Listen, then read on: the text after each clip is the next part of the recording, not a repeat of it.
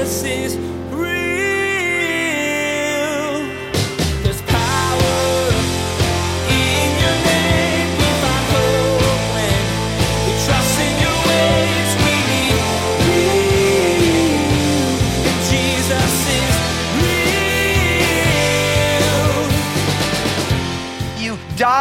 self styled life, the life that you write because your parents encourage you to do it that way, or society tells you that's who you're supposed to be, or whatever the reasons you define your life. And you say, No, Lord, I'm going to die to my own version of life, and Lord, I am going to be made alive to your version of my life. The reason God created me. And so for you and I, life, the abundant life, comes through the death of the self styled version of life.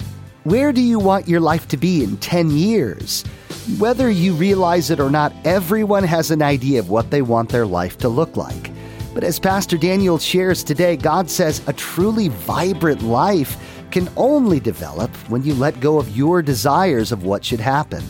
He explains that God wants more for you than what you want for yourself, to be fulfilled in ways you never thought possible. When you let your plans go, His will has space to grow. Now, here's Pastor Daniel in Matthew chapter 17 as he begins a new study called Free Indeed. Jesus is real.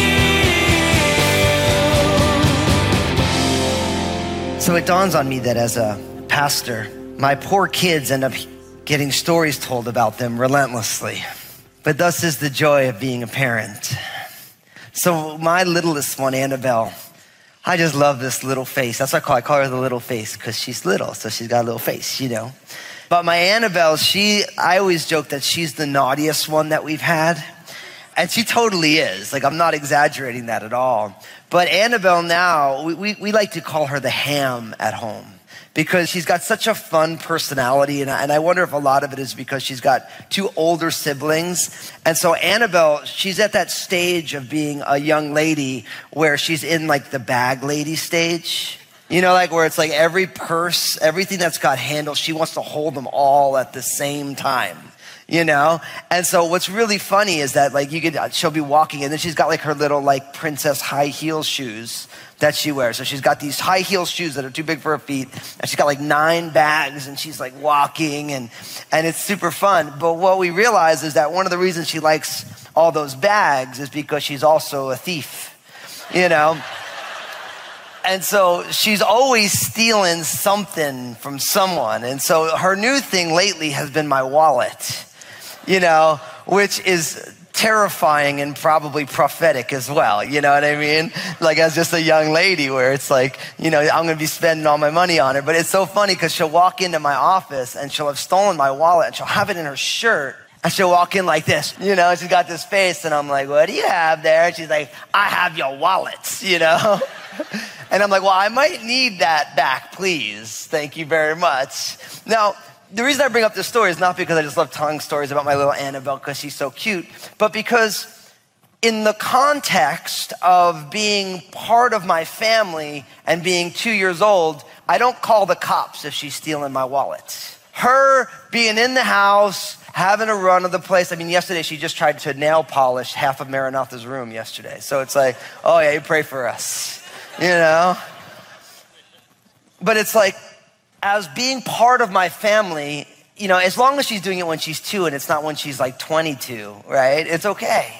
But if somebody else were to come in my house and they come in and they're wearing princess high heels and they're stealing everything, we're going to have the law enforcement folks are going to come over and for a visit, right?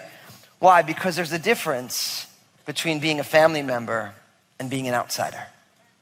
And in a lot of ways, the teachings of Jesus, Jesus really cares about this. See, he is interested. He came and he lived and he died because God's not interested in humanity being outsiders, but he wants them to be family members. Because when you're part of a family, things are different than when you are just somebody on the outside.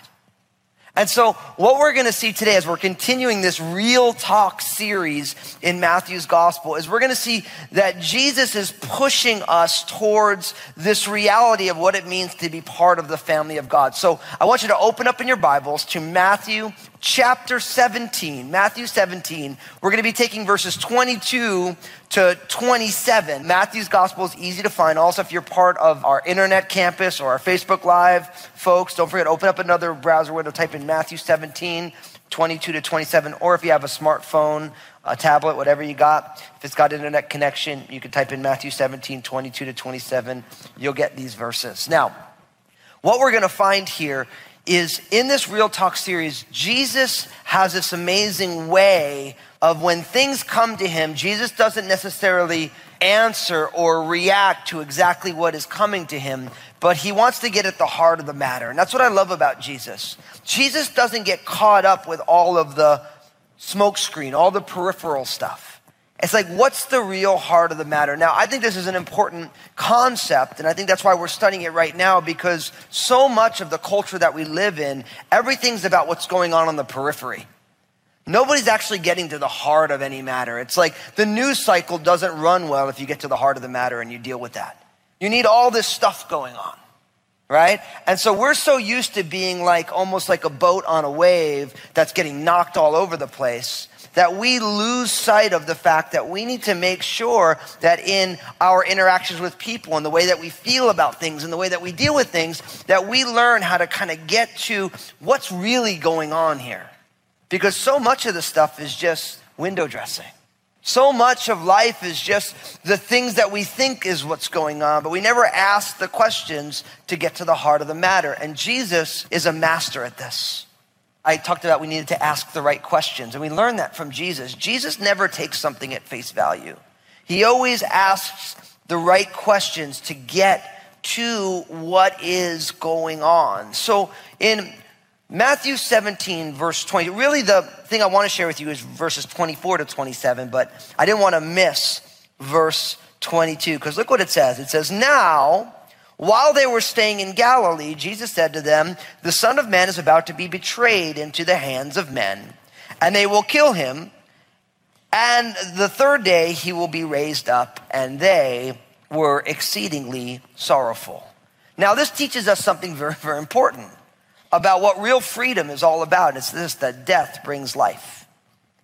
These verses teach us that death brings life. Now, this is what you would call a passion prediction. It's the second one of these. Jesus, earlier in Matthew's gospel, in Matthew chapter 16, verses 21 to 24, he shares this, and now he shares it again. And the reality is that death brings life. See, Jesus is with his disciples, and they're in Galilee, and he says to them, The Son of Man is about to be betrayed into the hands of men, and they will kill him, and on the third day, he will be raised up. You see why I say that death brings life? Jesus is telling his disciples something very, very important. That although his death is coming, life comes as the fruit of the death he's going to die. Now, this is in nature, you see this all the time because you, the idea that you find in the Bible is that you place a seed in the ground. The seed dies, but a plant is blossomed. Like someone just gave me a whole bag of bulbs, one of our sisters in our church, you know? And they're these big, it's like these big little, you know, like seeds almost. And I know if I put those things in the ground next springtime, I'm not going to be able to find those things, but I am going to get a flower, right? And so, in the same way, when a child is born, you know, and I'm not going to give you the birds and the bees talk. It's like little spermie and little egg, they come together and something, they both go away and something new happens. And in the same, I said spermie in church, praise God. but Jesus is teaching us something really important is that the way to real life comes through death. Now, for Jesus, it is unique that his death is going to bring life. Because Jesus died on the cross and he was resurrected from the dead. He says, Look, I'm going to be betrayed into the hands of men. They're going to kill him and he's going to be raised up to newness of life. But for you and I, life comes through death as well in two ways. First, when you die to your own version of your life, you can be made alive to God's version. That's what the idea of being born again is all about. That's why Jesus said that you need to be born again. If Jesus, this perfect son of God, the smartest man who ever lived, the one guy who had seen God and knows everything about God because he was God, when he says, this is what you need to do to have life, then you can bank on that. He knows what he's talking about. And he said that you need to be born again. The idea is not that you go back in your mother's womb and you come out again. The idea is that you die to your self-styled life, the life that you write because your parents encourage you to do it that way, or society tells you that's who you're supposed to be, or whatever the reasons you define your life. And you say, no, Lord, I'm going to die to my own version of life. And Lord, I am going to be made alive to your version of my life. The reason God created me. And so for you and I, life the abundant life comes through the death of the self styled version of life. It reminds me of Romans chapter 6, verses 8 to 11. Now, if we died with Christ, we believe that we shall also live with him, knowing that Christ, having been raised from the dead, dies no more. Death no longer has dominion over him. But the death that he died, he died to sin once for all. But the life that he lives, he lives to God. Likewise, you also, check this out, reckon yourselves to be dead indeed to sin, but alive to God in Christ Jesus our Lord. See, this is biblical spirituality. This is what I like to call Jesus spirituality. See, the idea is this as Jesus is dying on the cross, when we put our faith and trust in Him, we die to our old life, our life outside of Christ. And then by believing in him, when Jesus is resurrected, we are resurrected into newness of life. So we've been made dead to a life of rebellion against God, and we've been made alive to this new life. And many of you have experienced that. You've experienced what it means to be dead in Christ and then to be made alive again. And in a lot of ways, someone who's a Christian, that's how it happens. You reckon your old life dead and you're made new in Christ. I believe that there's some of you here today, you've never had that experience. And I'm here to tell you, you need to have that experience. And I believe that you're here today so that you will have that experience. That you'll be able to say, I am going to reckon my old life is gone and I'm going to be made alive in the spirit to God so that you can live the life that you were created to live. So one of the ways that we experience this life that comes from death is to die to our old life and to be made alive to new life. Now, another way, of course, if you're a Christian, happens when you die physically, because the Bible says that to be absent from the body is to be present with the Lord. And so the reality is, and I know that this is hard, but this life that we're living is the temporary version of it. And I know that sounds, it's so, you know, as someone who's suffered loss in my own life, to say that is like I realize how tragic death is. You realize how fragile life is.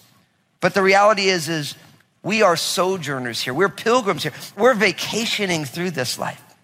And it's very hard to keep that perspective solid when this is the only life we know.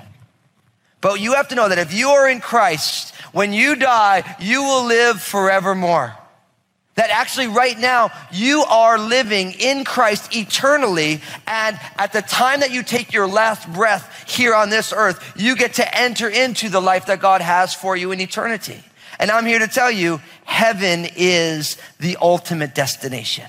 I know we live in a day and age where it's like, well, I don't want to forfeit I don't really want to just focus on heaven. I want to live here now. And I believe that Jesus said, I've come that they might have life and they might have it more abundantly. So Jesus isn't asking you to give up. He's not asking you to give up this life for the next life. He's like, look, if you give up your self styled life now, I'm going to give you real life now and you get eternal life in the hereafter.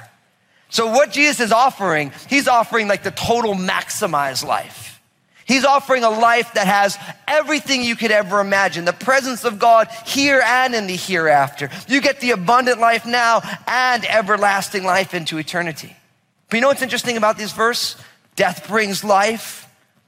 Do you notice the disciples' response to this? So fascinating. And they were exceedingly sorrowful.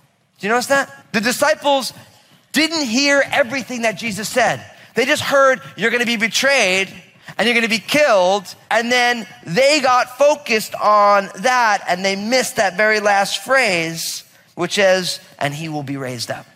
And here's the deal for you and I, because of what the Bible calls the fallenness of humanity, we all have a tendency to emphasize the negative, don't we? It's amazing how this works. Everything could be great, but one thing's bad and the whole thing's bad, right? You know, something good's going on And then all of a sudden, the only thing you can remember is the one thing that you didn't like the way that it went. And Jesus says, Look, yeah, I'm gonna be betrayed. Yeah, I'm gonna be killed, but I'm gonna be raised up again. And they were exceedingly sorrowful. They're not like, Wow, you just conquered death, bro. But you gotta ask yourself, How do you do with this? Because I know for me, I was convicted just reading this this week. How am I doing? Am I missing all the positives because of something that I don't like? You know, it's amazing. This happens in church a lot. I just, you know, we brought back on a brother from our staff. He had moved away to go take care of his elderly family, and he moved back. And one of the things he said, he's like, you know what we realized coming back? We realized how much we took Crossroads for granted. We started to focus on things, and we missed what God was doing here. It's really easy to do that, right? It's like you have enough time in a relationship, and all you can do is focus on the things you don't like about the person. Like, you're grateful for the job, you prayed for the job, but then you get the job, and then sometime later you're like, oh, I just wish I didn't have a job. Any other job would be better. Because I think there's some part of our fallenness that if we're not careful, we'll miss the beautiful things because we're not willing to focus on the beautiful things because they almost feel unnatural to us. And that's why it says in Philippians 4 that we should meditate on those things that are lovely and those things that are praiseworthy. See, our entire news cycle, everything on the internet, every newspaper, it's like the more gore and the more negativity, the more it appeals to us. And then all we can do is see negative and we miss out on all the things that God is wanting to do.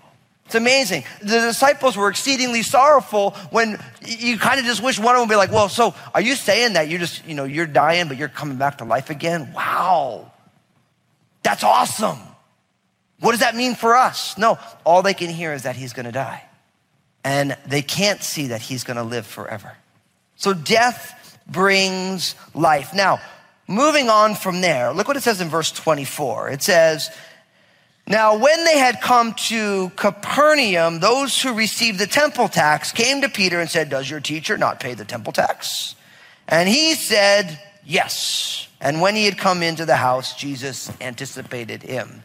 So they leave the Sea of Galilee. They just hear that Jesus is going to conquer death and that death brings life. And then they come in and they are confronted with these people who receive the temple tax. And they say to Peter, Does your teacher not pay the temple tax? And Peter says, Yes, he does. Now, what does this teach us? My friends, conflict brings clarity. Conflict brings clarity. See, these people who are collecting the temple tax, you can almost tell by their question that they're trying to catch Jesus. They're trying to make sure that they can pin Jesus down, that he is really not the great guy that everyone thinks he is, but he's just one of those type of people. Does your teacher not pay the temple tax? You ever, ever have those questions from somebody where there's someone's just looking for fault? They're just looking for a reason to get upset. Is this not the way that you do it? Right? Because we live in a negative culture, we're always trying to figure out who's the nasty one. Why are they so nasty? Why don't you do what I want you to do? All this stuff, right? But what's amazing is it's in this little situation that's a small amount of conflict that all of a sudden Jesus is going to bring clarity to Peter about how this thing all works. See, the temple tax is really not what's important, but the temple tax and the conflict over does Jesus pay the temple tax is going to lead to some teaching and some understanding that only happens through the conflict. And that's why, listen, I wrote my book honestly about this because for so many of us, life is messy and it's exceedingly messy. It's perplexingly messy. When you follow Jesus, life doesn't become unmessy. All of a sudden, you realize how extraordinarily messy it actually is. But the reality happens is like, how do I move through a messy world and not become embittered? When everything doesn't go right, when everything happens that is not the way that I want it to, how do I work this thing out? How do I continue to live in such a way that honors the fact that everything doesn't make any sense, but that Jesus is real? And what I have found is that the messiness of life brings clarity, that the conflicts that go on, if you're willing to allow the Lord to minister into the midst of the conflict, you begin to see things that are you would never have known because it's the conflict that jars everything out of place so you can see what's in your heart. I'll never forget this. I remember I, I grew up in a family and I was loved extraordinarily as a child. Like, I have an amazing family, but my parents did not get along very well. They were like two really strong type A people and all Italian, so they were thick headed.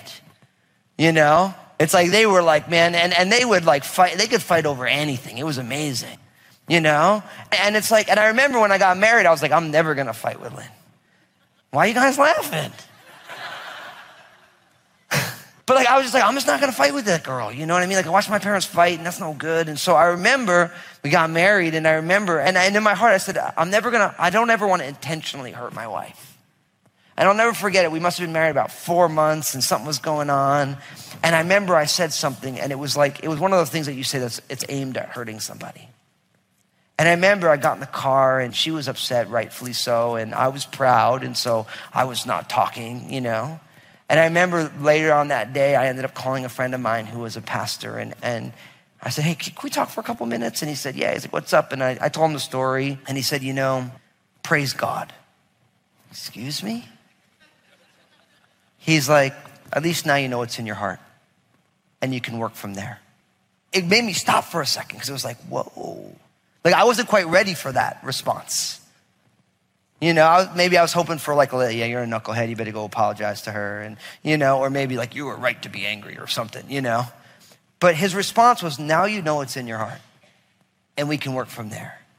And see, the idea that conflict brings clarity, oftentimes the things that are rubbing, the friction points are the things that if you're allowing Jesus to do a work in the midst of your heart, the friction point will be something that now all of a sudden you're going to get insight through it. See, what goes on here is they're trying to catch Peter and Jesus, and notice Peter's response is, yes, he does. Now, the temple tax was, it was about a two days wages for the average laborer. And so it was something that was instituted back in the book of Exodus to build the tabernacle. And then it was actually further along in the book of Nehemiah in order to rebuild the temple that had been broken down. And so it became the kind of a custom that every year, every able bodied male over a certain age would give this two days' wages for the upkeep of the temple. And so, for whatever reason, Jesus never paid it. We don't know if he ever paid it, but at this point, they hadn't paid it for that year. And this guy comes, and Peter's first response is, Yep, he does. Why? Because Peter's afraid of people. See, Peter just wants to save Jesus is real. It's pretty counterintuitive, but it's true that conflict can bring clarity. Today, Pastor Daniel shared that it's the hard things in life that reveal what's really in your heart. So, when things don't go your way, or when life throws you a curveball, or you get in an argument with someone, what are you going to do? Are you willing to take some deep breaths and sit there for a bit while you ask God to show you what's in your heart? Jesus wants you to see things as they really are so that you can experience His freedom and joy. I want to thank you so much for listening to the Jesus is Real program. And I realize that there are many of you, you're not a born again follower of Jesus. You've never put your faith and trust in Jesus. But as you've been listening, you've been saying to yourself, I want to begin to follow Jesus. I want to help you do that right now. We're going to pray a simple prayer that just acknowledges who Jesus is in your life. So if that's you, if you're saying yes to Jesus for the very first time, pray this prayer with me. Say, Jesus, I'm giving you my life. Thank you for saving me. I believe in you, your life, your death on the cross, and your resurrection. Forgive me of my sins. Fill me with your Holy Spirit. And I ask it in Jesus' name. And we all said together, Amen. For those of you who just received Jesus as your personal Lord and Savior, I'm so excited for you. I want to know that you did it though, because I want to help you take your next steps with Him. So pull out your mobile phone, text the word saved to 51400, S A V E D to 51400, and my team will get in touch with you. We want to get some more resources in your hands to help you on this journey. Now, my team, we want to share some stuff with you, so don't go anywhere. Thanks, Pastor Daniel. You know, the Bible says that when one person comes to Jesus, the angels in heaven rejoice. And we rejoice with them today if you just prayed that prayer with Pastor Daniel. Again, to receive some resources that are going to help you in this new journey with Jesus, take out your mobile phone right now and text the word SAVED, S A V E D, to 51400.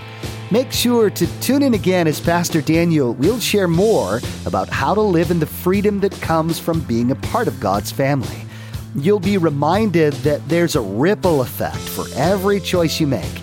Pastor Daniel will encourage you to stand firm in the freedom that comes from the Lord so that you don't get tripped up and fall back into bondage. There's more to come from Pastor Daniel's series called Real Talk. Please glance at the clock right now and make plans to join us again for another edition of Jesus is Real Radio.